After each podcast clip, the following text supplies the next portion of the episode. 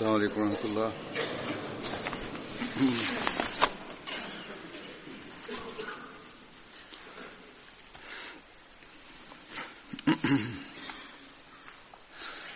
أشهد أن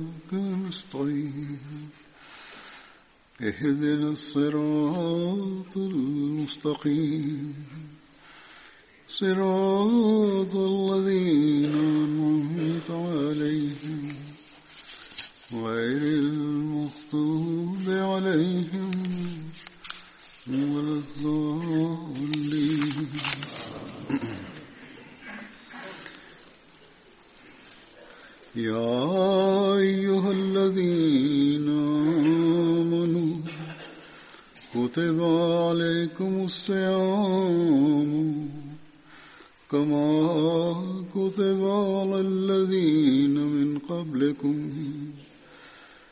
لعلكم تتقون.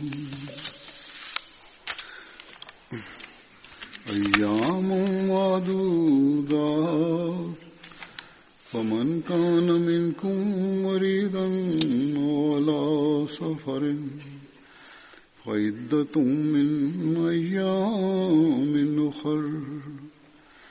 وعلى الذين يطيقونه فدية طعام مسكين.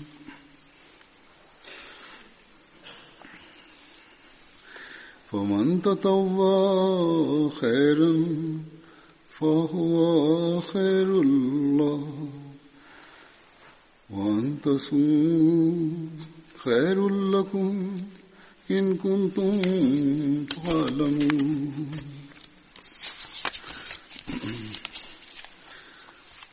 شهر رمضان الذي أنزل فيه القرآن هدى للناس وبينات من الهدى والفرقان. ومن شهد منكم الشهر فليصم ومن كان مريضا أو على سفر فعدة من أيام أخر. يريد الله بكم اليسر ولا يريد بكم العسر. ولا يريد بكم العسر ولتكملوا العدة ولتكبروا الله على ما هداكم ولعلكم تشكرون.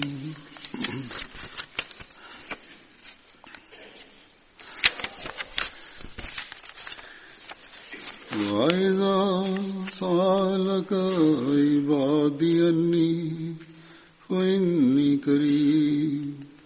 وإذا سألك عبادي أني فإني قريب. أجيب دعوة الداع إذا دعاني فليستجيبوا لي وليؤمنوا بي.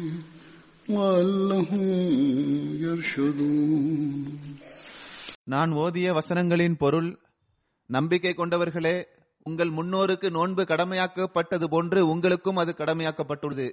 இதனால் நீங்கள் இரையச்சம் உள்ளவராகலாம் எனவே கணிக்கப்பட்ட நாட்களில் நோன்பு நோற்றுக் கொள்க உங்களுள் நோயாளியாகவோ பயணியாகவோ இருப்பவர் விடுபட்ட நோன்பினை மற்ற நாட்களில் நோக்க வேண்டும். இதற்குரிய ஆற்றலை பெறாதவர்கள் பரிகாரமாக ஓர் ஏழைக்கு உணவளிப்பது கடமையாகும். ஒருவர் முழுமையாக கட்டுப்பட்டு ஒரு நற்செயல் செய்வாரெனில் அது அவருக்கு நன்றே. நீங்கள் அறிவுடையவர் என்றால் நோன்பு நோற்பது உங்களுக்கு சிறந்தது. ரமலான் மாதம் திருக்குரான் அருளப்பெற்ற மாதமாகும். திருக்குரான் எல்லா மக்களுக்கு நேர்வழி காட்டக்கூடியதும் நன்மை தீமையை பிரித்தறியக்கூடியதுமாகும். எனவே உங்களுள் அம்மாதத்தை காண்பவர் அதில் நோன்பு நோக்க வேண்டும். ஆனால் நோயாளியாகவோ பயணியாகவோ இருப்பவர் விட்டுப்போன நோன்பை மற்ற நாட்களில் கணக்கிட்டு நோற்கவும். அல்லாஹ் உங்களுக்கு எழுத விரும்புகின்றான். உங்களுக்கு கடினத்தை தர விரும்புவதில்லை. நீங்கள் எண்ணிக்கையை பூர்த்தி செய்வதற்காகவும் அல்லாஹ் உங்களுக்கு நேர்வழி காட்டியதற்காக நீங்கள் அவனை பெருமைப்படுத்துவதற்காகவும் நீங்கள் அவனுக்கு நன்றி செலுத்துவதற்காகவுமே இந்த கட்டளையை அவன் பிறப்பித்துள்ளான். தூதரே என் அடியார்கள் உம்மிடம் என்னை பற்றி கேட்டால் நான் அருகில் இருக்கிறேன். அழைக்கின்ற போது நான் அவருடைய பிரார்த்தனையை ஏற்றுக்கொள்கின்றேன். எனவே அவர்களும் என் கட்டளையினை ஏற்றுக்கொண்டு என்னிடம் நம்பிக்கை கொள்ள வேண்டும். இதனால் அவர்கள் நேர்வழி பெறுவார்கள் என்று பதிலளிப்பீராக.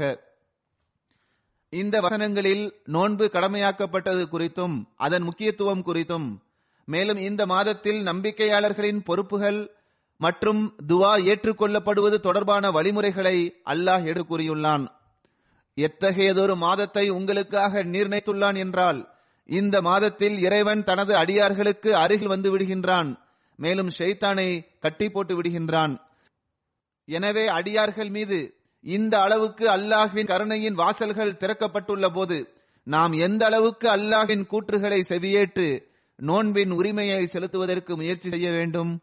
பெருமானார் சல்லல்லா அலிசல்லாம் அவர்கள் ஒரு சந்தர்ப்பத்தில் கூறினார்கள் ரமலானிற்கு என்னென்ன அருள்கள் இருக்கின்றது என்பது உங்களுக்கு தெரிந்திருக்கும் என்றால் மேலும் அல்லாஹ் உங்கள் மீது எந்த அளவுக்கு கருணை காட்டக்கூடியவனாக இருக்கின்றான் என்பது உங்களுக்கு தெரிந்திருக்கும் என்றால் பிறகு நீங்கள் முழு வருடமும் ரமலானின் மாதமாகவே இருக்க வேண்டும் என்று விரும்புவீர்கள்.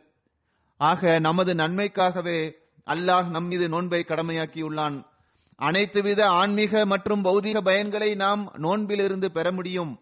நோன்பினால் மனிதனின் உடம்பில் மிகச்சிறந்த தாக்கம் ஏற்படுகின்றது என்று முஸ்லிம் அல்லாத மருத்துவர்களும் இப்போது இந்த விஷயத்தை ஏற்றுக்கொள்கின்றனர். ஆரம்பத்தில் இதனை ஏற்றுக்கொண்டவர்கள் ஒரு சிலர்தான்.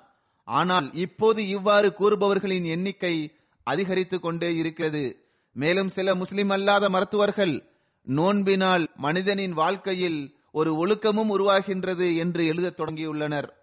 எவ்வாறு இருப்பினும் உலகவாதிகள் கூறினாலும் கூறாவிட்டாலும் ஒரு உண்மையான நம்பிக்கையாளருக்கு இது பற்றிய அனுபவம் இருக்கும். நோன்பு எவ்வாறு பௌதீக உடலையை சரி செய்யக்கூடியதாக இருக்கின்றதோ அதைவிட அதிகமாக ஆன்மீகமான முறையில் ஆன்மீகமான நிலைமையை சரி செய்யக்கூடியதாக இருப்பதற்கு காரணமாக அமைகின்றது. எனவே அல்லாஹ்வின் இந்த கட்டளையை செயல்படுத்தியவாறு ரமலான் மாதத்தில் நமது ஆன்மீக நிலைமையில் முன்னேற்றம் அடைவதற்கு முழுமையாக முயற்சி செய்ய வேண்டும். அல்லாஹ் இந்த வசனங்களில் கூறிய விஷயங்கள் இதுவாகும். அதாவது ஒரு உண்மையான நம்பிக்கையாளர் மீது நோன்பு கடமையாக்கப்பட்டுள்ளது. இந்த நோன்பானது காலை முதல் மாலை வரை பட்டினியாக இருப்பது மட்டும் கிடையாது. ஹஜரத் வாக்களிக்கப்பட்ட மசீஹ் அலஹிசாத்து வசலாம் அவர்கள் கூறியுள்ளார்கள் நோன்பினால் இறைவனது விருப்பம் என்னவென்றால் ஒரு உணவை குறைத்துவிட்டு இன்னொரு உணவை அதிகப்படுத்த வேண்டும் என்பதாகும். பட்டினியாக இருப்பது மட்டும் போதுமானது அல்ல என்பதை நோன்பாளி எப்போதும் கருத்தில் கொள்ள வேண்டும். மாறாக அவர் இறைவனை துதிப்பதில் ஈடுபட்டிருக்க வேண்டும். அதன் மூலம் மனிதன் இறைவனோடுள்ள தொடர்பிலும் அவனது இறைவணக்கத்திலும் அவனை துதிப்பதிலும் முன்னேற வேண்டும். மேலும் உலகத்தின் பக்கம் குறைவான கவனம் ஏற்பட வேண்டும். உலக பணிகள் நம்முடன் இணைந்தே இருக்கின்றது. உலக பணிகள் நிற்பதில்லை. ஆனால் உலக பணிகளை செய்தாலும் இறைவனது ஞாபகம் இருக்க வேண்டும். அவனது கட்டளைகள் மீது பார்வை இருக்க வேண்டும். அவனை துதித்துக் கொண்டே இருக்க வேண்டும். அன்னார் கூறுகின்றார்கள் நோன்பின் நோக்கம் இதுவேயாகும். அதாவது மனிதன் உடலை பேணுகின்ற ஒரு ரொட்டியை விட்டுவிட்டு ஆன்மாவிற்கு புத்துணர்ச்சிக்கு காரணமாக அமைகின்ற இன்னொரு ரொட்டியை பெற வேண்டும். எவர்கள் இறைவனுக்காக நோன்பு நோற்பார்களோ மேலும் சடங்கு ரீதியாக நோன்பு வைப்பதில்லையோ அவர்கள் அல்லாஹுவை புகழ்வதிலும் அவனது தூய்மையை எடுத்துரைப்பதிலும் மேலும் அவனை நினைவு கூறுவதிலும் ஈடுபட்டிருக்க வேண்டும். பெருமானார் சல்லல்லா அலைஹி அவர்கள் கூறினார்கள் நீங்கள் பட்டினியாக இருப்பதால் அல்லாஹிற்கு எந்த பயனும் கிடையாது. உங்கள் மீது நோன்பு கடமையாக்கப்பட்டுள்ளது என்று அல்லாஹ் கூறிவிட்டு அதைத் தொடர்ந்து நீங்கள் இரையச்சத்தை பெணி நடக்க வேண்டும் என்று அல்லாஹ் கூறுகின்றான். இரையச்சம் என்றால் என்ன? அதாவது நீங்கள் ஆன்மீக மற்றும் பௌதீக பலவீனத்தில் இருந்து தப்பித்துக் கொள்ளுங்கள். மேலும் நல்லொழுக்கத்தை பேண வேண்டும் என்பதாகும். நான் முன்பும் கூறியது போன்று அதாவது பெருமனார் சல்லா செல்லம் அவர்கள் கூறினார்கள் நீங்கள் பட்டினியால் இருப்பதால் அல்லாஹிற்கு எந்த பயனும் கிடையாது. உங்களது அனைத்து ஆன்மீக பலவீனங்களையும் நல்லொழுக்க பலவீனங்களையும் நீங்களே பாதுகாத்துக் கொள்ளுங்கள். எப்போது வரை நோன்பு உங்களிடத்தில் இரையச்சத்தின் இந்த தரத்தை உருவாக்கவில்லையோ அதுவரை உங்களது நோன்பினால் எந்த பயனும் கிடையாது. இரையச்சத்தின் தரம் தொடர்பாக ஹதரத் வாக்களிக்கப்பட்ட மசி அலை சலாத்து வசலாம் அவர்கள் ஒரு சந்தர்ப்பத்தில் இவ்வாறு கூறினார்கள். இரையச்சமுடையவர் ஆகுவதற்கு இது அவசியமாகும். அதாவது மிக பெரிய தீமைகளான விப திருட்டு மக்களின் உரிமைகளை செலுத்தாமல் இருப்பது வெளிப்படுத்தி காட்டுவது செயற்கைத்தனத்தை வெளிப்படுத்துவது ஆணவம் மற்றவர்களை ஏளனமாக கருவது கருமித்தனம் ஆகிய தீமைகளை விட்டுவிட்டு நல்ல பண்புகளை மேற்கொள்வதில் முன்னேற்றம் அடைய வேண்டும். சிறந்த நல்லொழுக்கங்களை பேண வேண்டும். மக்களுடன் நல்ல முறையில் நடந்து கொள்ள வேண்டும். அனுதாபத்துடன் நடந்து கொள்ள வேண்டும். மேலும் தமது நல்லொழுக்கத்தை சிறந்ததாக ஆக்கிக் கொள்ள வேண்டும். அன்னார் கூறுகின்றார்கள் இறைவனுடன் உண்மையான நன்றியுணர்வை வெளிப்படுத்த வேண்டும். இதுவும் இறையச்சத்திற்கு அவசியமாகும். ஆன்மீகத்திற்கு அவசியமாகும். அல்லாஹுடன் உண்மையான விசுவாசம் மற்றும் உண்மையான தொடர்பு இருக்க வேண்டும். தொண்டு செய்வதற்கான இடத்தை தேட வேண்டும்.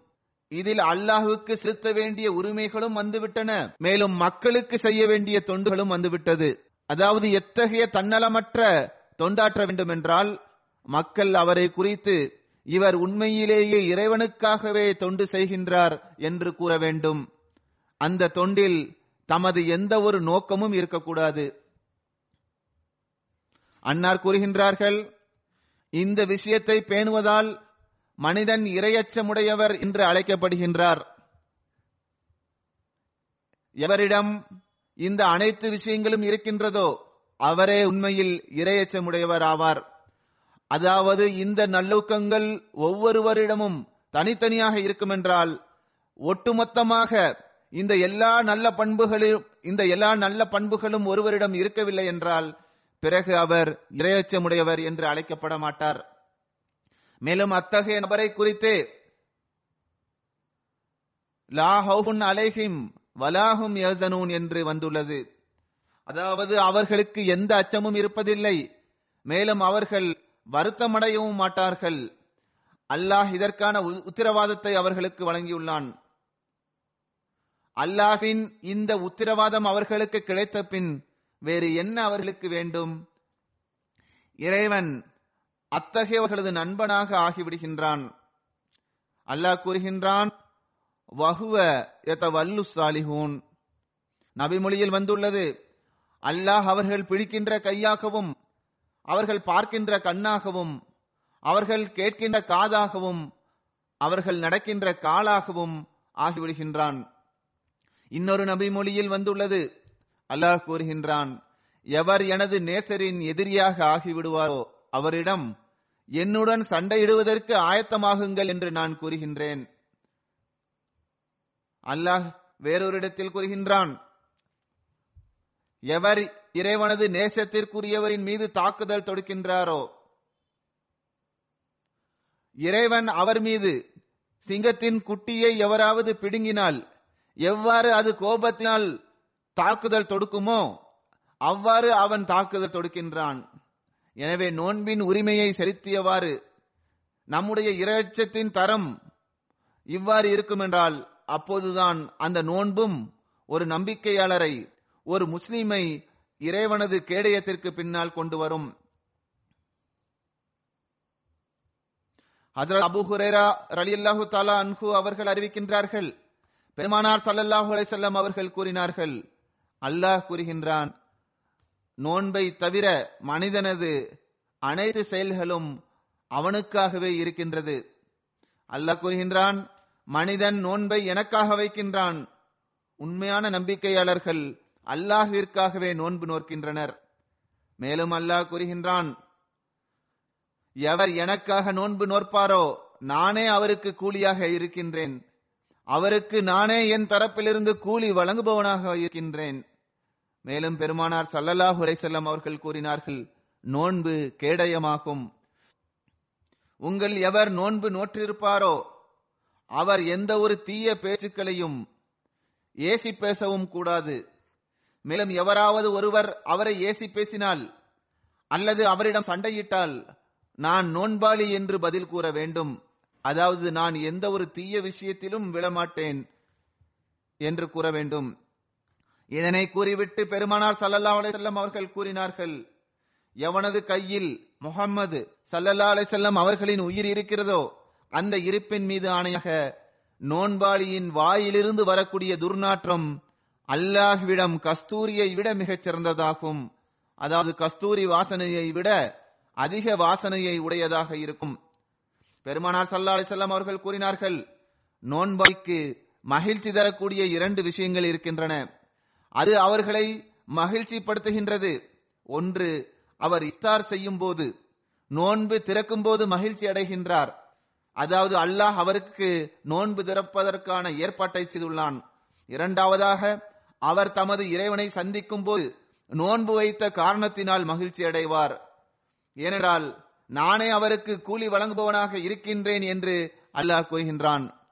எனவே எவர் அல்லாஹிற்காக நோன்பு நோற்பாரோ அவருக்கு அவன் கூலி வழங்கும் போது அங்கு அவரது மகிழ்ச்சிக்கு ஒரு அளவே இல்லாமல் இருக்கும். எனவே ஒரு நோன்பாளி இந்த இரையச்சத்தின் தரத்தை மேற்கொள்ள வேண்டும். மேலும் ஒரு உண்மையான நம்பிக்கையாளர் இதனை அடையவே செய்கின்றார். நோன்பை உலகத்தின் அனைத்து கலப்படத்திலிருந்தும் விலகி தூய்மையானதாக வைக்க வேண்டும். மேலும் நோன்பாளி எல்லாவித ஆன்மீக மற்றும் நல்லொழுக்க பலவீனத்திலிருந்து தப்பித்தவாறு நோன்பு வைக்க வேண்டும். மேலும் நான் நோன்பு வைத்துள்ளேன் என்பதால் மட்டும் அவர் மகிழ்ச்சி அடைந்து விடக்கூடாது. உலகத்தில் எத்தனையோ நபர்கள் வெளிப்படையாக நோன்பு நோர்க்கின்றனர் ஆனால் அவர்களிடம் தொழுகையின் தரம் இருக்க வேண்டிய அளவிற்கு இருப்பதில்லை. மேலும் அவர்களின் நல்லொழுக்க நிலையும் எந்த தரத்தில் இருக்க வேண்டுமோ அவ்வாறு இருப்பதில்லை. பெருமானார் சல்லா அலிசல்லம் அவர்கள் ஷைத்தான் இந்த மாதத்தில் பிணைக்கப்பட்டு விடுவான். அவன் கட்டப்பட்டு விடுவான் என்று கூறியுள்ளார்கள். அவ்வாறு இருக்கும்போது உலகத்தில் இந்த ரமலான் மாதத்திலும் ஏன் தீமைகள் எஞ்சியிருக்கின்றன? இவர்கள் நோன்பின் உண்மைத்துவத்தை புரிந்தவாறு இரையச்சத்தை பேணுகின்றார்களோ? அவர்களுக்கே நோன்பானது கேடயமாக இருக்கின்றது. மேலும் ஷெய்தானின் தாக்குதல்களிலிருந்து அவர்களே காப்பாற்றப்படுகின்றார்கள். எனவே இந்த உண்மையான நோக்கத்தை நாம் எப்போதும் நம் கண்முன் நிறுத்த வேண்டும். இல்லை என்றால் பெருமானார் சல்லா அலிசல்லம் அவர்கள் இதனையும் கூறியுள்ளார்கள். அதாவது எவ்வித சந்தேகமுமின்றி ரமலானில் சொர்க்கத்தின் வாசல்கள் திறக்கப்படுகின்றன.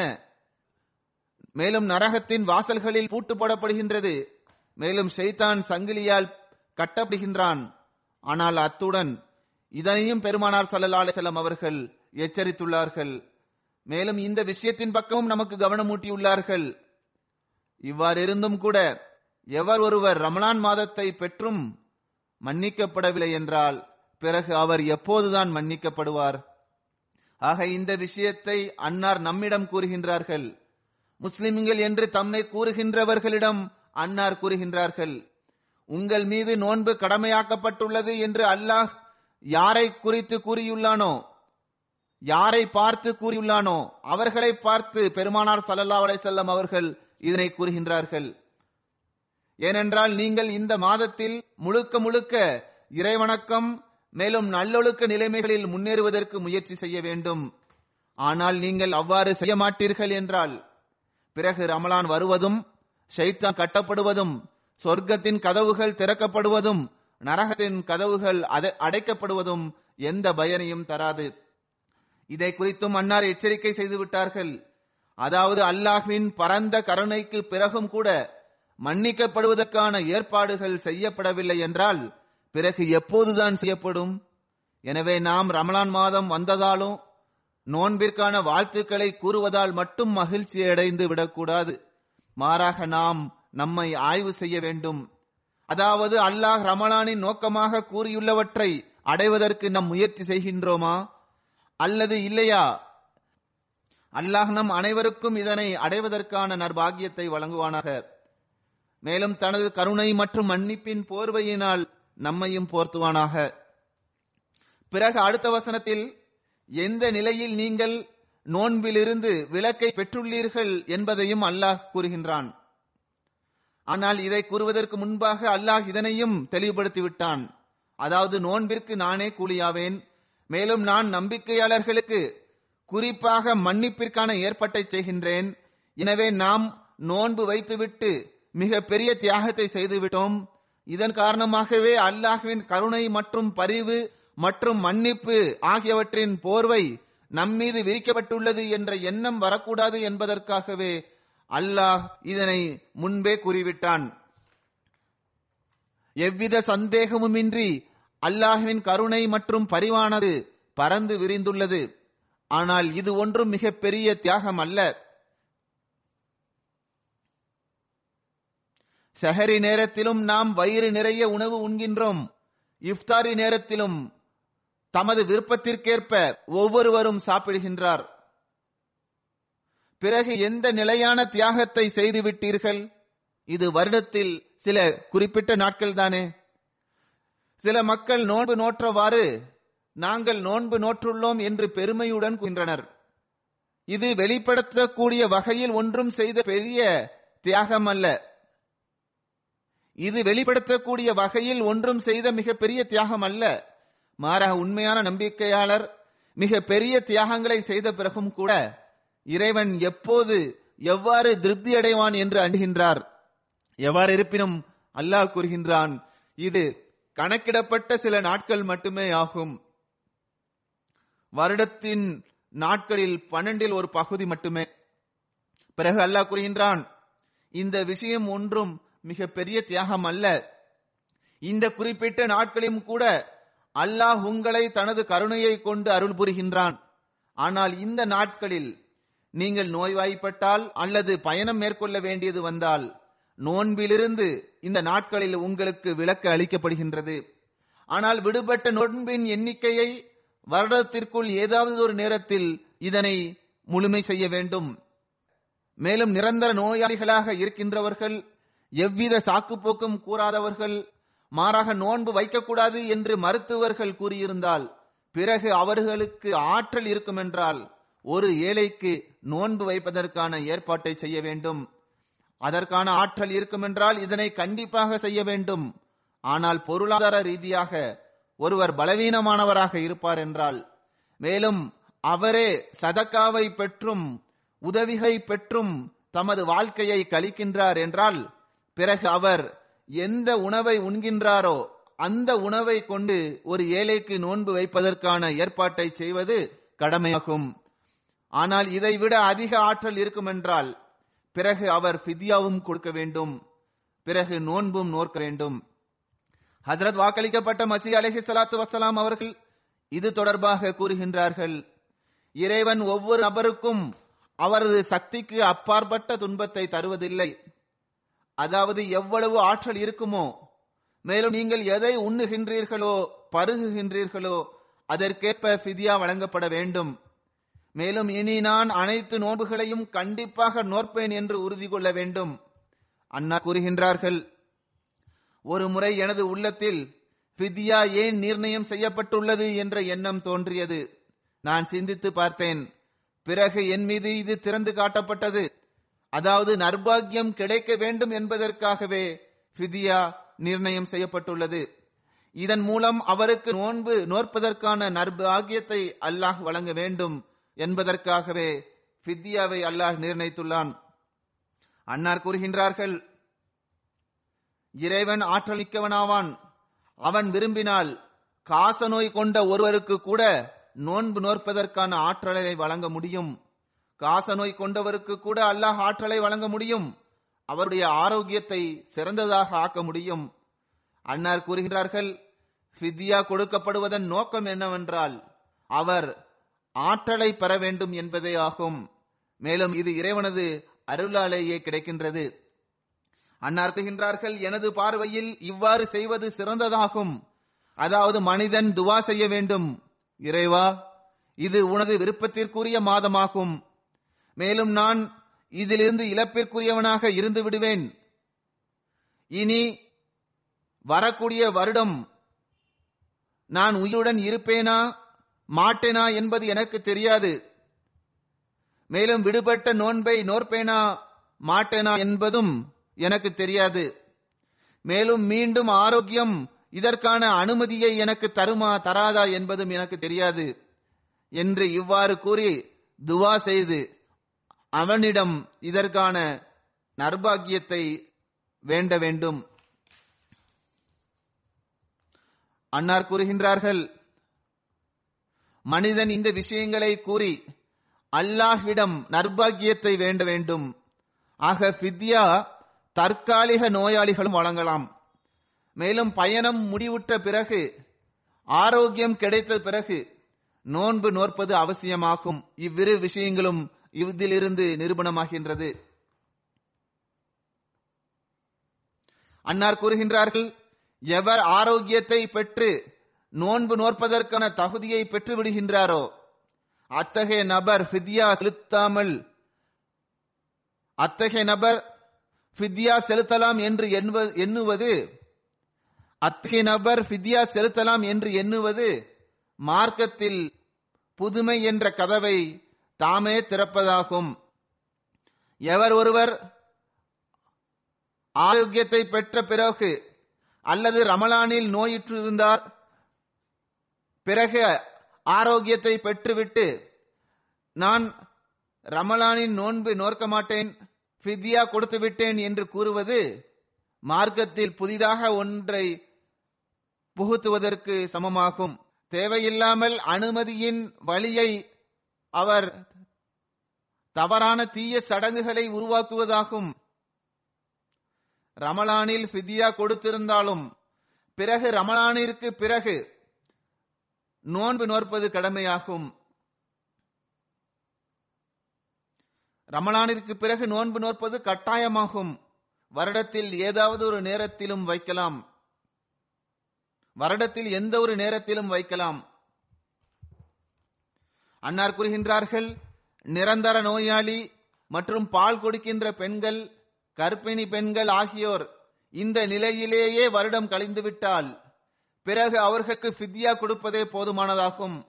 ஆனால் ஃபித்யா கொடுப்பதுடன் இந்த மாதத்தின் இறை வணக்கங்கள் மற்றும் இறை தியானம் மற்றும் இதர நன்மைகளை தொடரச் செய்வது அவசியமாகும். அதுவன்றி ஃபிதியா கொடுத்துவிட்டோம். இனி நாம் எல்லாவற்றிலிருந்தும் விளக்கை பெற்றுவிட்டோம் என்பது கிடையாது. அவர்கள் நோன்பு வைக்காமல் இருந்தாலும் ஃபிதியா கொடுத்து மற்ற நன்மைகளை தொடரச் செய்தால் பிறகு அவர்கள் ரமலானின் அருட்களை பெறக்கூடியவர்களாக இருப்பார்கள். வெறும் ஃபித்யா கொடுத்துவிட்டு தொழுகைகளையும் மற்ற நன்மைகளையும் மறந்துவிட்டால் பிறகு இது உண்மையான நம்பிக்கையாளராக அவர்களை ஆக்காது ரமலானின் அருட்களுக்கும் வாரிசுதாரராக அவர்களை ஆக்காது. பிறகு அல்லாஹ் இந்த வனத்தில் கூறுகின்றான் எந்த நன்மைகளை உங்கள் உள்ளம் விரும்பாத போதிலும் இது அல்லாஹுவின் கட்டளையாகும் என்று நீங்கள் முழுமையான கட்டுப்படுதலுடன் செய்கின்றீர்களோ?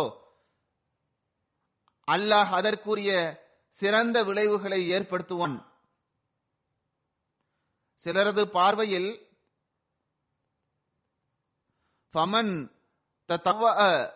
ஹைருன் என்பதன் பொருள் எந்த பணியை நீங்கள் உபரியாக செய்வீர்களோ அதுவும் கூட உங்களுக்கு சிறந்ததாகும் என்பதாகும் என்று கருதுகின்றனர். இரண்டு பொருளும் இதற்கு இருக்கின்றது. அதாவது உபரியாக அதிகப்படியான ஃபித்யாவை வழங்கலாம். நான் இன்று ஏதாவது ஒரு காரணத்தினால் நோன்பு நோர்க்க முடியவில்லை. நாளை நோற்பேன் என்று கருதி ஒரு நபருக்கு பதிலாக இரண்டு ஏழைகளுக்கு உணவளித்தால் ஃபிதியா கொடுத்தால் அது அதிகப்படியான நன்மையாகும். அல்லாஹ் கூறுகின்றான் இது உங்களுக்கு சிறந்ததாகும். ஏனென்றால் அல்லாஹ் உங்களது நன்மைகளை அது உங்கள் மீது சுமையை சுமத்தியவாறு செய்தாலும் அல்லது மகிழ்ச்சியாக உபரியான நன்மைகளை செய்தாலும் அல்லாஹ் அதற்கு அதற்கான கூலியை வழங்குகின்றான். இந்த வசனத்தின் இறுதியில் மீண்டும் அல்லாஹ் இதனை கூறுகின்றான். அதாவது நீங்கள் நோன்பு நோற்பது உங்களுக்கு சிறந்ததாகும். பிறகு அடுத்த வசனத்தில் அல்லாஹ் கூறுகின்றான் இந்த மாதத்தில் நாம் திருக்குரானை அருளினோம். அது உங்கள் நேர்வழிக்கு காரணியாகவும் நேர்வழியை தெளிவாக்கக்கூடியதும் நன்மை தீமையை பிரித்தறியக்கூடியதும் ஆகும் என்று அல்லாஹ் கூறுகின்றான். ஆக திருக்குரானுக்கு ரமலான் மாதத்தோடு ஒரு குறிப்பான தொடர்பு இருக்கின்றது. இந்த மாதத்தில் நோன்பு நோற்பதுடன் இதனை படிப்பதற்கும் இதனை சிந்திப்பதற்கும் மற்றும் இதன் கட்டளைகளை தேடுவதற்கும் அதன்படி செயல்படுவதற்கும் முயற்சி செய்ய வேண்டும். ஏனென்றால் அல்லாஹுவின் கட்டளைகளின்படி செயல்பட்டு நாம் ரமணானின் நோன்பின் உண்மையான அருளை பெறக்கூடியவர்களாக திகழ வேண்டும். ஒவ்வொரு நபரும் திருக்குறானின் ஆழமான பொருளை சுயமே சென்றடைய முடியாது. எனவே திருக்குறானை ஓதுவது மற்றும் அதன் மொழியாக்கத்தை எதனை அவரால் படிக்க முடியுமோ படிப்பது மேலும் ஜமாத்துகளில் பள்ளிவாசல்களில் எங்கெல்லாம் தர்சீர்க்கான ஏற்பாடுகள் செய்யப்பட்டுள்ளதோ அதிலிருந்து பயன்பெற வேண்டும். அவ்வாறே எம்டிஏவிலும் தொடர்ச்சியாக தர்சிற்கான ஏற்பாடு உள்ளது. அதிலிருந்தும் பயன்பெற வேண்டும். ஹசரத் நான்காவது ஹலிஃபத்துல் மசீர் அஹமஹுல்லாஹு தாலா அவர்களின் தர்ஸ் எம்டிஏவில் வருகின்றது.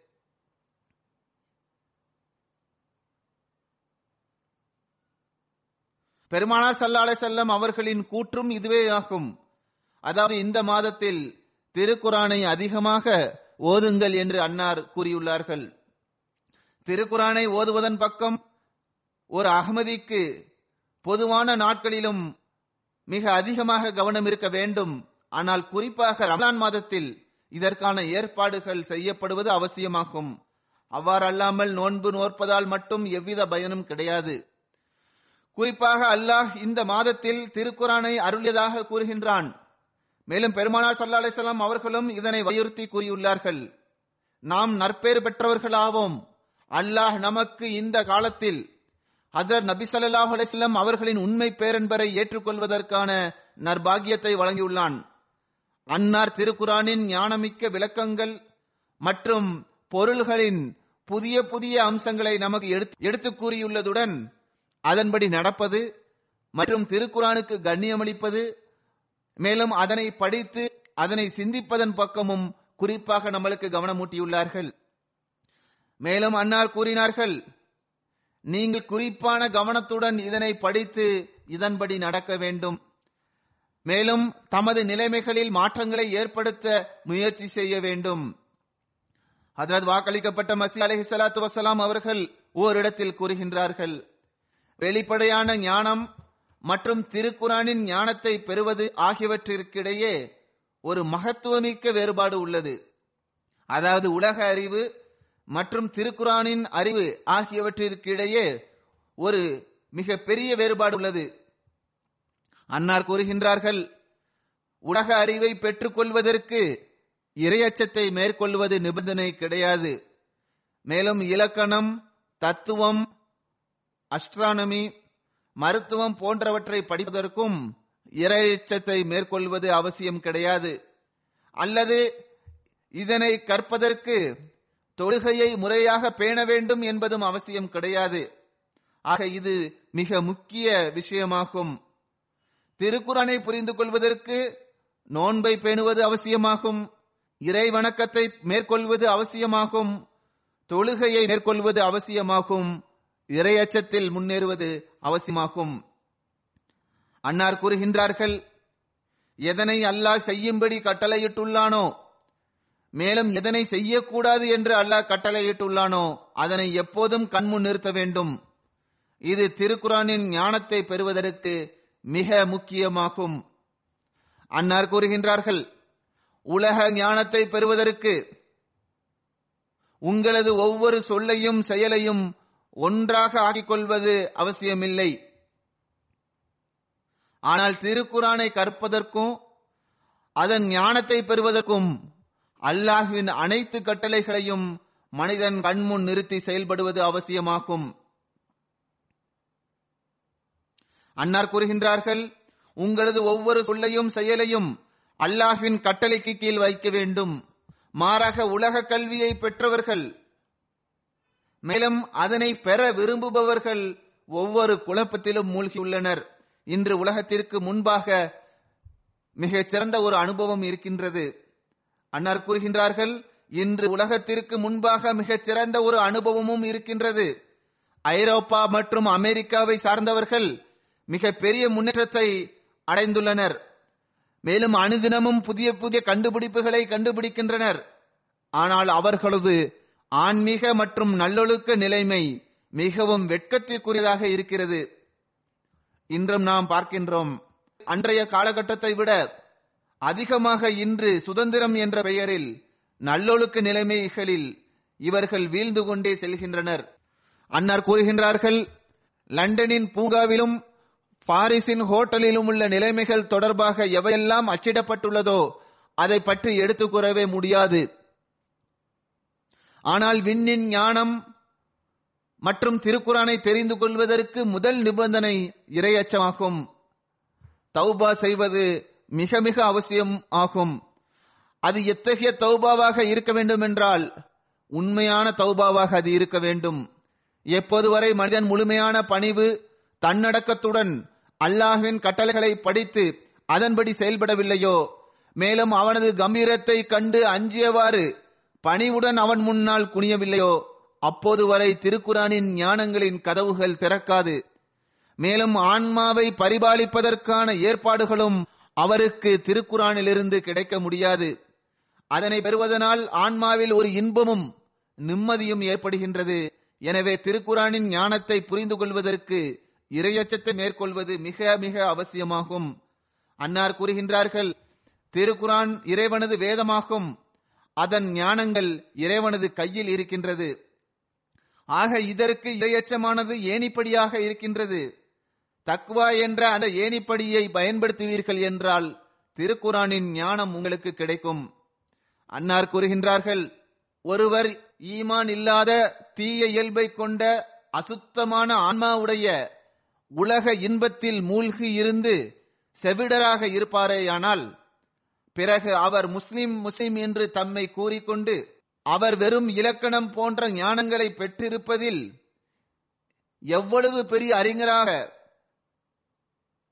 இருந்தாலும் உலகத்தின் பக்கமே அவரது பார்வையை செலுத்தி அவர் அமர்ந்திருப்பாரே ஆனால் பிறகு இந்த அனைத்து ஞானங்கள் அவருக்கு இருந்த பிறகும் கூட அவர் இலக்கணத்தை அறிந்தவராகவோ அல்லது அரபி பண்டிதராகவோ அரபி நன்றாக தெரிந்தவராகவோ மேலும் திருக்குரானின் பொருளையும் நல்ல முறையில் எடுத்துக் கூறக்கூடியவராகவோ இருந்தாலும் அவர் தமது ஆன்மாவை சீர்திருத்திக் கொள்ளவில்லை என்றால் திருக்குரானின் ஞானத்திலிருந்து அவருக்கு பங்கு கொடுக்கப்பட மாட்டது. அன்னார் கூறுகின்றார்கள் நான் பார்க்கின்றேன். இப்போது உலகத்தின் பார்வை உலக ஞானங்களை பெறுவதன் பக்கம் குனிந்துள்ளது. மேலும் மேற்கத்திய ஒளியானது முழு உலகையும் தமது புதிய கண்டுபிடிப்புகள் மற்றும் வியாபாரத்தினால் வியப்பிற்குள்ளாக்கியுள்ளது. முஸ்லிம்களும் தமது முன்னேற்றத்திற்கான வழியை சிந்தித்தாலும் அவர்கள் மேற்கத்தியவர்களை தமது இமாமாக ஆக்கிவிட்டார்கள். மேலும் உலகத்தின் பக்கம் சாய்ந்து விட்டார்கள். மேலும் உலக முன்னேற்றமே அனைத்தும் என்று அவர்கள் கருதிவிட்டனர். அன்னார் கூறுகின்றார்கள் இது இந்த தற்போதைய முஸ்லிம்களின் நிலையாகும். ஆனால் எந்த மக்கள் தம்மை பழைய முஸ்லிம்கள் என்று கூறுகின்றார்களோ மேலும் தம்மை தாமே மார்க்கத்தின் வழிகாட்டி என்று கருதுகின்றார்களோ அவர்களது முழு வாழ்க்கையின் சாரம்சம் என்னவென்றால் அவர்கள் சர்ஃப நகுவின் சண்டையிலேயே சிக்கியுள்ளனர். லாலீன் என்ற சொல்லினால் இவர்கள் சண்டையிட்டுக் கொள்கின்றனர். மேலும் இலக்கணம் என்றால் என்ன? அரபி மொழிக்கு சர்ஃப் எது நகு எது மற்றும் திருக்குறனை எவ்வாறு சரியாக உச்சரிப்பது என்ற விஷயத்திலேயே இவர்கள் சண்டையிட்டு வருகின்றனர். அன்னார் கூறுகின்றார்கள் திருக்குறானின் பக்கம் இவர்களுக்கு எந்த கவனமும் இல்லை. அவ்வாறு எவ்வாறு இருக்கவும் முடியும்?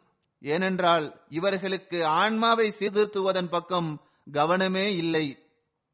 அன்னார் கூறுகின்றார்கள் அகமதிகள் இந்த விஷயத்தின் பக்கம் கவனம் செலுத்த வேண்டும். அதாவது அவர்கள் உலகத்தின்பால் மூழ்கிவிடக்கூடாது மாறாக திருக்குறானின் ஞானத்தை பெறுவதற்கு அவர்கள் முயற்சி செய்ய வேண்டும். ஒரு சந்தர்ப்பத்தில் ஹசரத் வாக்களிக்கப்பட்ட மசி அலைசலாம் அவர்களிடம் ஒருவர் திருக்குறானை எவ்வாறு படிக்க வேண்டும் என்று வினவினார். அதற்கு அன்னார் கூறினார்கள் திருக்குறானை ஆழ்ந்து சிந்தித்தவாறு படிக்க வேண்டும். நபிமொழியில் வந்துள்ளது திருக்குறானை அழகாக ஓதக்கூடிய பலர் இருக்கின்றனர். பல காரிகள் இருக்கின்றனர். ஆனால் திருக்குரான் அவர்களை சபிக்கின்றது.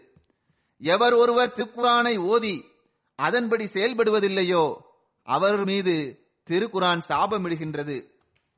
அன்னார் கூறுகின்றார்கள் திருக்குரானை ஓதும் போது அதில் கருணை தொடர்பான வசனத்தை கடந்து சென்றால் அதாவது அல்லாஹுவின் கருணை தொடர்பாக கூறப்பட்டிருந்தால் பிறகு அங்கு அல்லாஹுவின் கருணையை தேட வேண்டும். மேலும் திருக்குரானில் எங்கு சமுதாயத்தின் அழிவு தொடர்பாக கூறப்பட்டுள்ளதோ அங்கு இறைவனது அழிவிலிருந்து அவனிடம் அடைக்கலம் கோர வேண்டும். தௌபா இஸ்திஃபார் செய்ய வேண்டும். அல்லாஹ்விடம் அடைக்கலம் கோர வேண்டும்.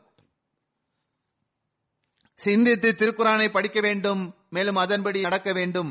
ஆகவே ஆக ஆக இதுவே திருக்குறானை படிப்பதற்கான வழிமுறையாகும்.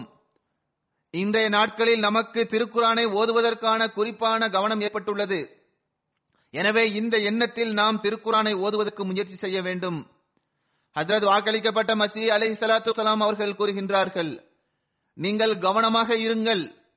இறைவனது போதனை மற்றும் திருக்குறானுக்கு மாற்றமாக ஒரு அடி கூட எடுத்து வைக்காதீர்கள். நான் உறுதியாக கூறுகின்றேன்.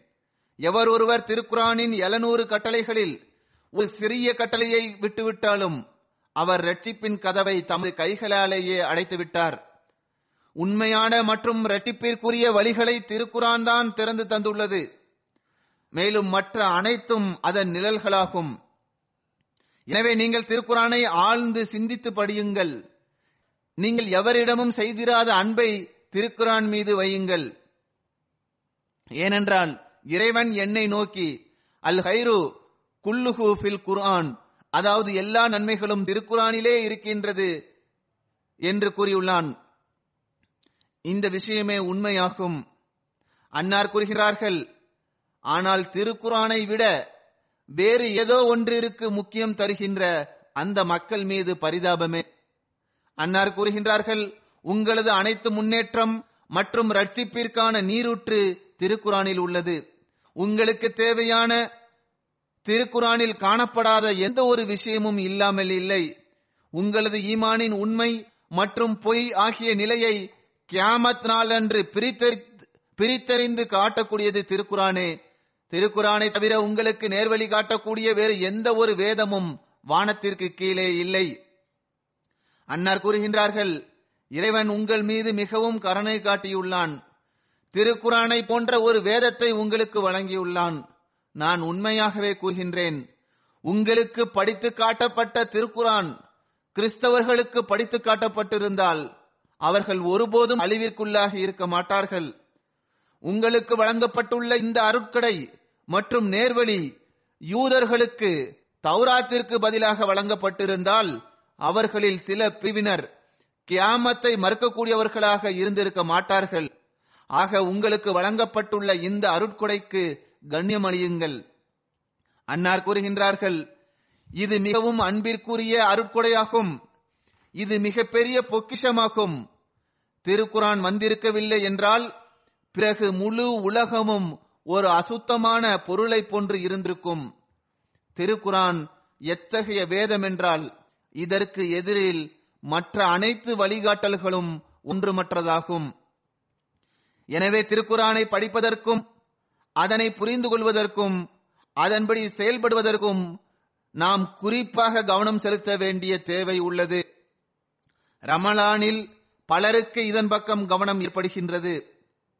பிறகு இதனை தமது வாழ்க்கையின் நிரந்தர அங்கமாக ஆக்க வேண்டியது அவசியமாகும். அல்லாஹ் குறிப்பாக ரமலான் மாதத்தில் திருக்குரானை ஓதுவதன் பக்கம் நம்பிக்கையாளர்களுக்கு கவனமூட்டியுள்ளான். எனவே இந்த முயற்சி செய்கின்ற எனவே முயற்சி செய்கின்ற இந்த மாதத்தை கடந்தவாறு இந்த நாட்களில் நாம் திருக்குரானின் பக்கம் குறிப்பாக கவனம் செலுத்துவோம் என்றால் பிறகு பொதுவான நாட்களிலும் இதன் பக்கம் கவனம் செலுத்துவதற்கு பழக்கம் ஏற்படும். இல்லையென்றால் ரமலான் மாதத்தில் திருக்குறானின் பக்கம் இந்த நோக்கத்திற்காக கவனம் செலுத்துமாறு கூறினானோ? இல்லை என்றால் அல்லாஹ் ரமலான் மாதத்தில் திருக்குறான் பக்கம் எந்த நோக்கத்திற்காக கவனம் செலுத்துமாறு கூறினானோ அது மரணித்துவிடும். உண்மையான நம்பிக்கையாளர் நிரந்தர மனப்பான்மையுடன் நன்மைகளை தேடுகின்றார். மேலும் அதனை தொடரச் செய்கின்றார். ஆக இந்த மகத்துவமிக்க நேர்வழியை அல்லாஹ் ஹதர நபிசல்லா அலிசல்லாம் அவர்கள் மூலமாக நம் வரை எட்ட வைத்துள்ளான். இதனை நாம் நமது நேர்வழிக்கான காரணியாக ஆக்கிக் கொள்வதற்கு முழுமையாக முயற்சி செய்ய வேண்டும். பிறகு இந்த வசனத்திற்கு பிறகு மேலும் தெளிவுபடுத்தியவாறு இந்த வழிகாட்டலை அல்லாஹ் வழங்கியுள்ளான். அதாவது நோன்பை பேண வேண்டும் மேலும் நோன்பாளி மேலும் நோயாளி மற்றும் பயணி ஆகியோர் விடுபட்ட நோன்பை பின் நாட்களில் பூர்த்தி செய்ய வேண்டும். இது அவசியமாகும். ஃபித்யா செலுத்தினால் மட்டும் உங்களுக்கு விளக்கு கிடைத்துவிடவில்லை. பயணம் மற்றும் நோய்வாய்ப்பட்டிருக்கும் போது நோன்பு வைப்பதிலிருந்து அல்லாஹ் உங்களுக்கு விளக்கு அளித்து உங்கள் மீது கருணை காட்டியுள்ளான். ஏனென்றால் அல்லாஹ் தனது அடியார்கள் மீது எந்த ஒரு சுமையையும் சுமத்துவதில்லை. மேலும் அல்லாஹ் கூறுகின்றான் நோன்பின் நாட்களில் குறிப்பாக அல்லாஹின் மகத்துவத்தை எடுத்துக் கூறுவதிலும் அவனை துதிப்பதிலும் இறைவணக்கம் செய்வதிலும் கழிக்க வேண்டும்.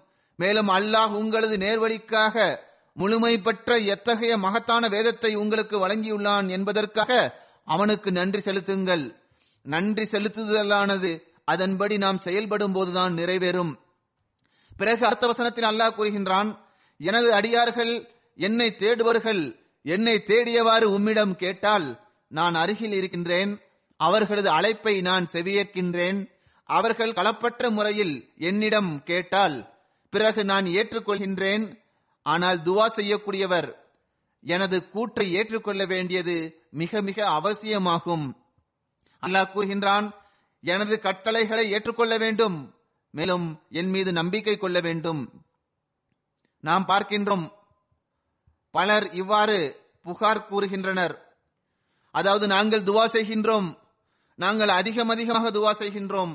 ஆனால் அல்லாஹ் செவியேற்கவில்லை என்று சில நாட்களிலேயே சிலர் புகார் கூற தொடங்கிவிடுகின்றனர். நாம் அல்லாஹுவின் வழிகாட்டலை செவியேற்கவில்லை. மேலும் அதன்படி செயல்படவில்லை என்றால் அல்லாஹுவின் அன்பை நாம் தேடவில்லை என்றால் மேலும் அவனது உண்மையான அடியாராக ஆகவில்லை என்றால் வெறும் கஷ்டம் வரும்போது மட்டும் அவனை அழைத்து பிறகு மறந்துவிட்டால் அல்லாஹ் நமது துவாவை செவியேற்கவில்லை என்று நம்மால் எவ்வாறு புகார் கூற முடியும்? ஆக முதலில் நாம் நம்மை சரி செய்ய வேண்டும். நம்மை நாம் சரி செய்வதற்கு முயற்சி செய்வதுடன் அல்லாஹின் கருணையை ஈர்ப்பதற்காக துவா செய்ய வேண்டிய தேவை இருக்கிறது. அதற்காக துவா செய்ய வேண்டும். பிறகு அல்லாஹ் நமது நிம்மதி மற்றும் அமைதிக்கான ஏற்பாடுகளையும் செய்வான். பிறகு தனது களப்பற்ற அடியார்களின் துவாக்களை அல்லாஹ் ஏற்றுக்கொள்வதை போன்று நமது துவாக்களையும் அல்லாஹ் ஏற்றுக்கொள்வான். ஆக முதல் முயற்சி நம் தரப்பிலிருந்து இருக்க வேண்டும். ரமலான் மாதத்தில் நம்பிக்கையாளர்களுக்கு தனது நெருக்கத்தை பெறுவது மற்றும் துவாக்கள் ஏற்றுக்கொள்ளப்படுவதற்கான குறிப்பான ஏற்பாட்டை அல்லாஹ் செய்து விடுகின்றான். எனவே இதில் நாம் குறிப்பாக முயற்சி செய்ய வேண்டும். இது மிக அவசியமாகும். இல்லையென்றால் அவன் துவாக்களை செவியேற்கவில்லை என்று முறையீடு செய்வதற்கு நமக்கு உரிமை கிடையாது. துவா செய்வதன் வழிமுறை மற்றும் தமது நிலையை துவாக்கள் ஏ- ஏற்றுக்கொள்ளப்படுகின்ற நிலைக்கு உருவாக்குவது தொடர்பாக ஹசரத் வாக்களிக்கப்பட்ட மசி அலை அவர்கள் எவ்வாறு வழிகாட்டியுள்ளார்கள்? அன்னார் கூறுகின்றார்கள் இது உண்மையான விஷயமாகும். அதாவது எவர் நற்செயல்களுடன் பணியாற்றவில்லையோ அவர் துவா செய்யவில்லை. மாறாக அவர் இறைவனை சோதித்து பார்க்கின்றார். எனவே துவா செய்வதற்கு முன்பாக தனது அனைத்து ஆற்றல்களையும் செலவு செய்வது அவசியமாகும். இதன் பொருளே துவா ஆகும். அண்ணா கூறுகின்றார்கள் நாம் தினமும் துவா செய்கின்றோம். மேலும் நாம் தொழுகின்ற முழு தொழுகையும் துவாவே ஆகும் என்று ஒருபோதும் கருதாதீர்கள்.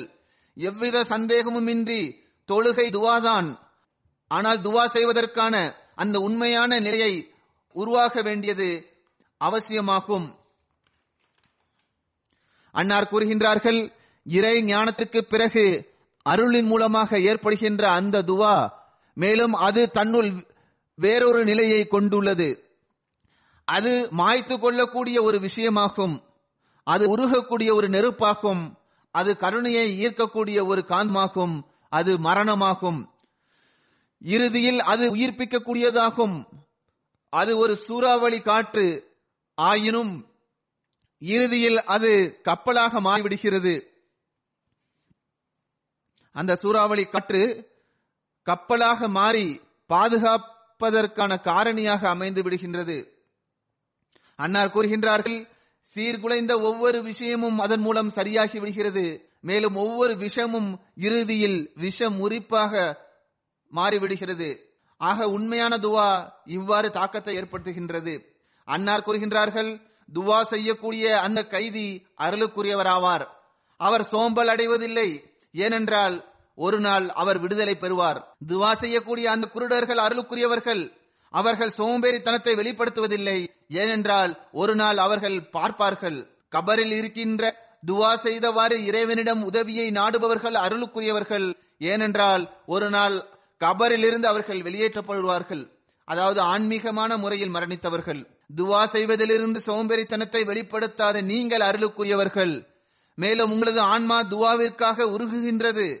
மேலும் உங்களது கண்கள் கண்ணீர் வடிக்கின்றது. மேலும் உங்களது உள்ளத்தில் ஒரு நெருப்பை ஏற்படுத்தி விடுகின்றது. மேலும் நீங்கள் தனிமையின் இன்பத்தை உணர்வதற்காக இருள் நிறைந்த இடத்திற்கும் அமைதி நிறைந்த காட்டிற்கும் அது உங்களை கொண்டு செல்கின்றது. மேலும் உங்களை நிம்மதி இழக்கச் செய்து பைத்தியக்காரராக ஆக்கிவிடுகின்றது.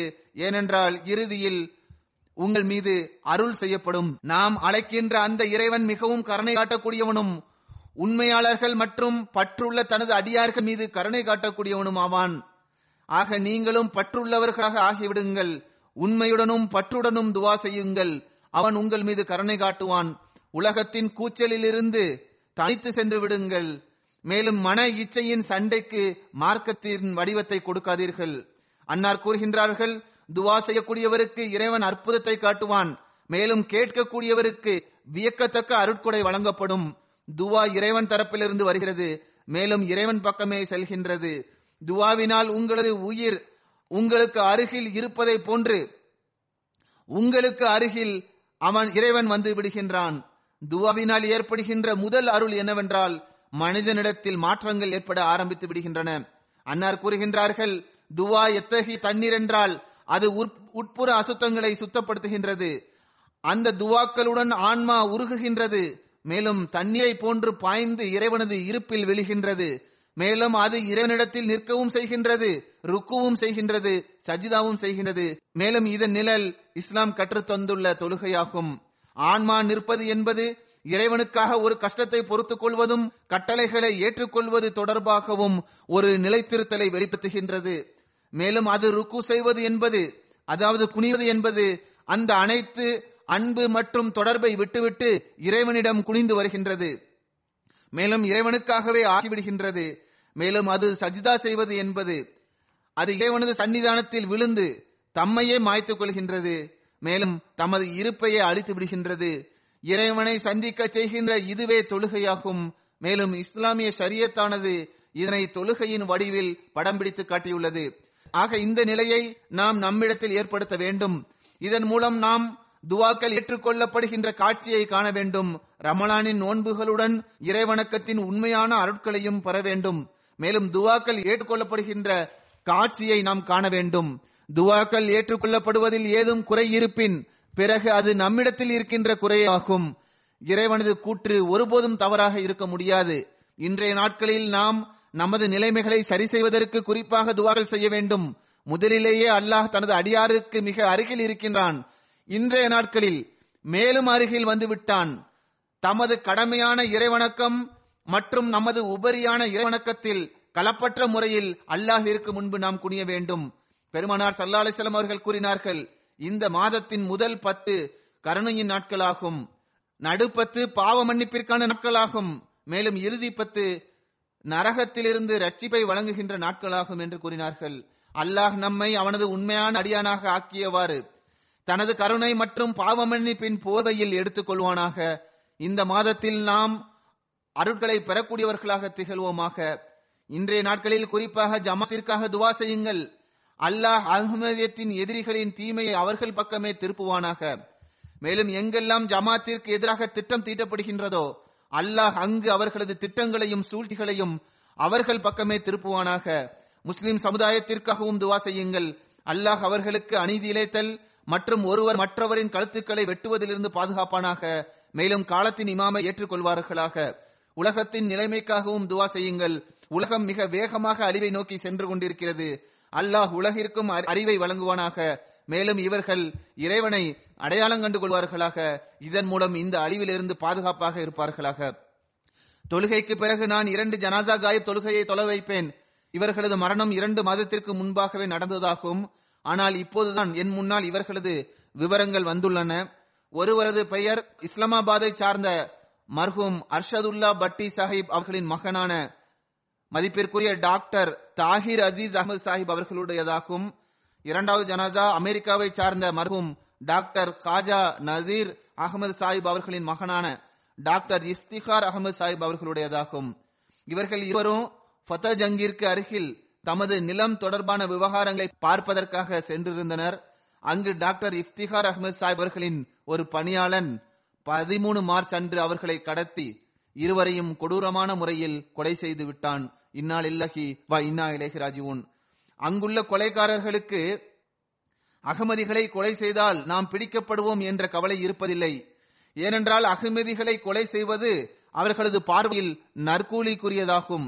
மேலும் மௌலவிகளின் ஆதரவும் அவர்களுக்கு இருக்கின்றது. அவர்கள் இவர்களை காப்பாற்ற முயற்சி செய்வர். மாறாக முழுமையாக முயற்சி செய்வார்கள். எனவே இதன் அடிப்படையில் ஏதாவது ஒரு வகையில் அகமதிகளை இதில் இணைத்துள்ளனர். இதன் அடிப்படையில் இவர்களை நாம் ஷஹாதத் அந்தஸ்தை பெற்றிருப்பதாக கூற முடியும். டாக்டர் தாஹிர் அசீஸ் அகமது சாஹிப் அவர்கள் இருபத்தேழு நவம்பர் ஆயிரத்தி தொள்ளாயிரத்தி அறுபத்தி ஏழாம் ஆண்டு பிறந்தார்கள். அவர்களது குடும்பத்தில் அவர்களது பாட்டனாரான குருதாஸ்பூர் மாவட்டத்தின் லூதி நங்கலை சேர்ந்த ஹசரத் மௌலவி நூர் முகமது சாஹிப் அவர் அலி அல்லாஹு தாலா அனுகு அவர்கள் மூலமாக அகமதியத் வந்தது. ஹசரத் வாக்களிக்கப்பட்ட மசி அலை அவர்களுக்கு எதிராக மௌலவி முகமது ஹுசைன் பட்டாலவியின் குஃபூர் ஃபத்வாவில் ஹசரத் மௌலவி நூர் அகமது சாஹிப் அலி அல்லாஹு தாலா அனுகு அவர்கள் கையெழுத்திட மறுத்துவிட்டார்கள். மேலும் இது தொடர்பாக அன்னார் மௌலவி முகமது ஹுசைன் பட்டாலவிக்கு எழுதிய கடிதம் பத்து அக்டோபர் ஆயிரத்தி எண்ணூத்தி தொண்ணூத்தி ஏழாம் ஆண்டு அல் ஹக்கமில் முதல் இதழில் அச்சிடப்பட்டுள்ளது. மேலும் ஹசரத் மௌலவி நூர் முகமது சாஹிப் அவர்களின் தந்தையான லூதி நங்களைச் சேர்ந்த மௌலவி அல்லா தத்தா பட்டி சாஹிப் அவர்களுக்கு ஹசரத் வாக்களிக்கப்பட்ட மசி அலைசலாம் அவர்கள் தமது குழந்தைகளான மிர்சா சுல்தான் அகமது சாஹிப் மிர்சா ஃபசல் அகமது சாப் ஆகியோரின் கல்விக்காக காதியான் அழைத்தார்கள் இது பற்றிய குறிப்பு தாரிகி அகமதியத்தின் முதல் பாகத்தில் உள்ளது. மர்ஹூம் மெட்ரிக் முடித்த பிறகு இஸ்லாமாபாத்தில் உள்ள ஹோமியோபதிக் மெடிக்கல் காலேஜில் டிஹெச்எம்எஸ் தேர்வில் தேர்ச்சி பெற்றார்கள். பிறகு சட்டா பக்தாவரில் சட்டா பக்தாவரில் பிராக்டிஸ் செய்தார்கள். அனைவராலும் விரும்பப்படுகின்ற மருத்துவர் தன்னலமற்ற மனிதராவார். ஒரு குறிப்பிட்ட காலம் வரை அன்னாரது வீடு தொழுகை சென்டராக பயன்படுத்தப்பட்டு வந்தது. ஹிலாபத்துடன் மிகவும் நேசத்திற்குரிய தொடர்பை வைத்திருந்தார். அன்னாரது மரணத்தின் போது ஜமாத்தை சாராத எண்ணற்ற ஆண்களும் பெண்களும் தமது வருத்தத்தை தெரிவித்திருந்தார்கள். அன்னாரது மரணத்தை சமுதாயத்திற்கு ஏற்பட்ட ஒரு பேரிழப்பாக குறிப்பிட்டுள்ளார்கள். அன்னார் தமக்கு பின்னால் அவர்களது மனைவி மட்டுமின்றி இரண்டு மகள்கள் மற்றும் ஒரு மகனை நினைவாக விட்டு சென்றுள்ளார்கள். அவர்களது மகன் லண்டனில் இருக்கின்றார். ராணா ஹாலி சாஹிப்பின் மருமகன் ஆவார்கள் அவர்களது மூத்த சகோதரர் ஃபைசல் அப்- அயாஸ் சாஹிப் வாழ்க்கையை அர்ப்பணித்த முரபி ஆவார். முதலில் எம்டிஏவில் தொண்டாற்றிக் கொண்டிருந்தார். தற்போது ரப்பாவில் உள்ள ஜாமியா அகமதியாவில் இருக்கின்றார். இரண்டாவது ஜனாதா மர்கூம் குஜ்ரான்வாலா மாவட்டத்தின் திருக்கடி மாவட்டத்தைச் சேர்ந்த டாக்டர் இஃப்திஹார் அகமது சாஹிப் அவர்களுடையதாகும். அன்னார் மசீம் அலி சல்லாம் அவர்களின் சஹாபியான ஹசரத் முகமது ஜமால் சைப் அவர்களின் பேரனாவார். இரண்டாவது கிலாபத்தின் காலகட்டத்தில் அன்னாரது பாட்னாரான காஜா ஜலாலுத்தீன் சாஹிப் அவர்கள் மூலமாக அவர்களது குடும்பத்தில் அமைதித்து வந்தது வந்தது. அன்னாரது தந்தை காஜா நதீர் அகமது சாஹிப் அவர்களுக்கு தாலீமுல் இஸ்லாம் காலேஜில் கெமிஸ்ட்ரி பாடம் நடத்துவதற்கான நர்பாகியம் கிடைத்தது. மர்ஹும் doctor Sahib King Edward medical காலேஜில் எம்பிபிஎஸ் முடித்த பிறகு ஏறக்குறைய மூன்று வருடங்கள் நைஜீரியாவில் உள்ள அஹ்மதியா கிளினிக்கில் தொண்டாற்றும் நற்பேற்றை பெற்றார்கள். மூன்று வருடத்திற்கு பிறகு அமெரிக்கா சென்று விட்டார்கள். அங்கு அவர்கள் எம்டி செய்தார்கள். அதற்கு பிறகு ஏறக்குறைய பதினைந்து ஆண்டுகள் பாகிஸ்தானில் இருந்த பிறகு லண்டன் வந்தார்கள். இங்கு பதினைந்து ஆண்டுகள் இருந்தார்கள். பதினைந்து பிறகு மூன்று வருடத்திற்கு முன்பாக இங்கிருந்து அமெரிக்கா சென்று விட்டார்கள். அங்கு கலிபோர்னியாவில் அவர்கள் தமது தேர்வில் தேர்ச்சி பெற்று அங்கேயே பணி செய்ய ஆரம்பித்தார்கள். பிறகு குழந்தைகளின் காரணமாக பாகிஸ்தான் சென்றார்கள். அன்னார் ஏழைகளுக்கு தொண்டாற்ற வேண்டும் என்ற துடிப்புடன் செயல்பட்டு வந்தார்கள். பொருள் தியாகத்திலும் முன்னிலையில் இருந்தார்கள். மேலும் களப்பற்ற ஒரு நபராவார்கள். குடும்பத்தில் தமது மனைவி மட்டுமின்றி மூன்று குழந்தைகளை நினைவாக விட்டு சென்றுள்ளார்கள். அல்லாஹ் இரண்டு மர்ஹூம்களுடனும் கருணை மற்றும் மன்னிப்புடன் நடந்து கொள்வானாக. மேலும் இவர்களது குழந்தைகளையும் ஜமாத் மற்றும் கிலாபத்தோடு ஒன்றி செய்வானாக.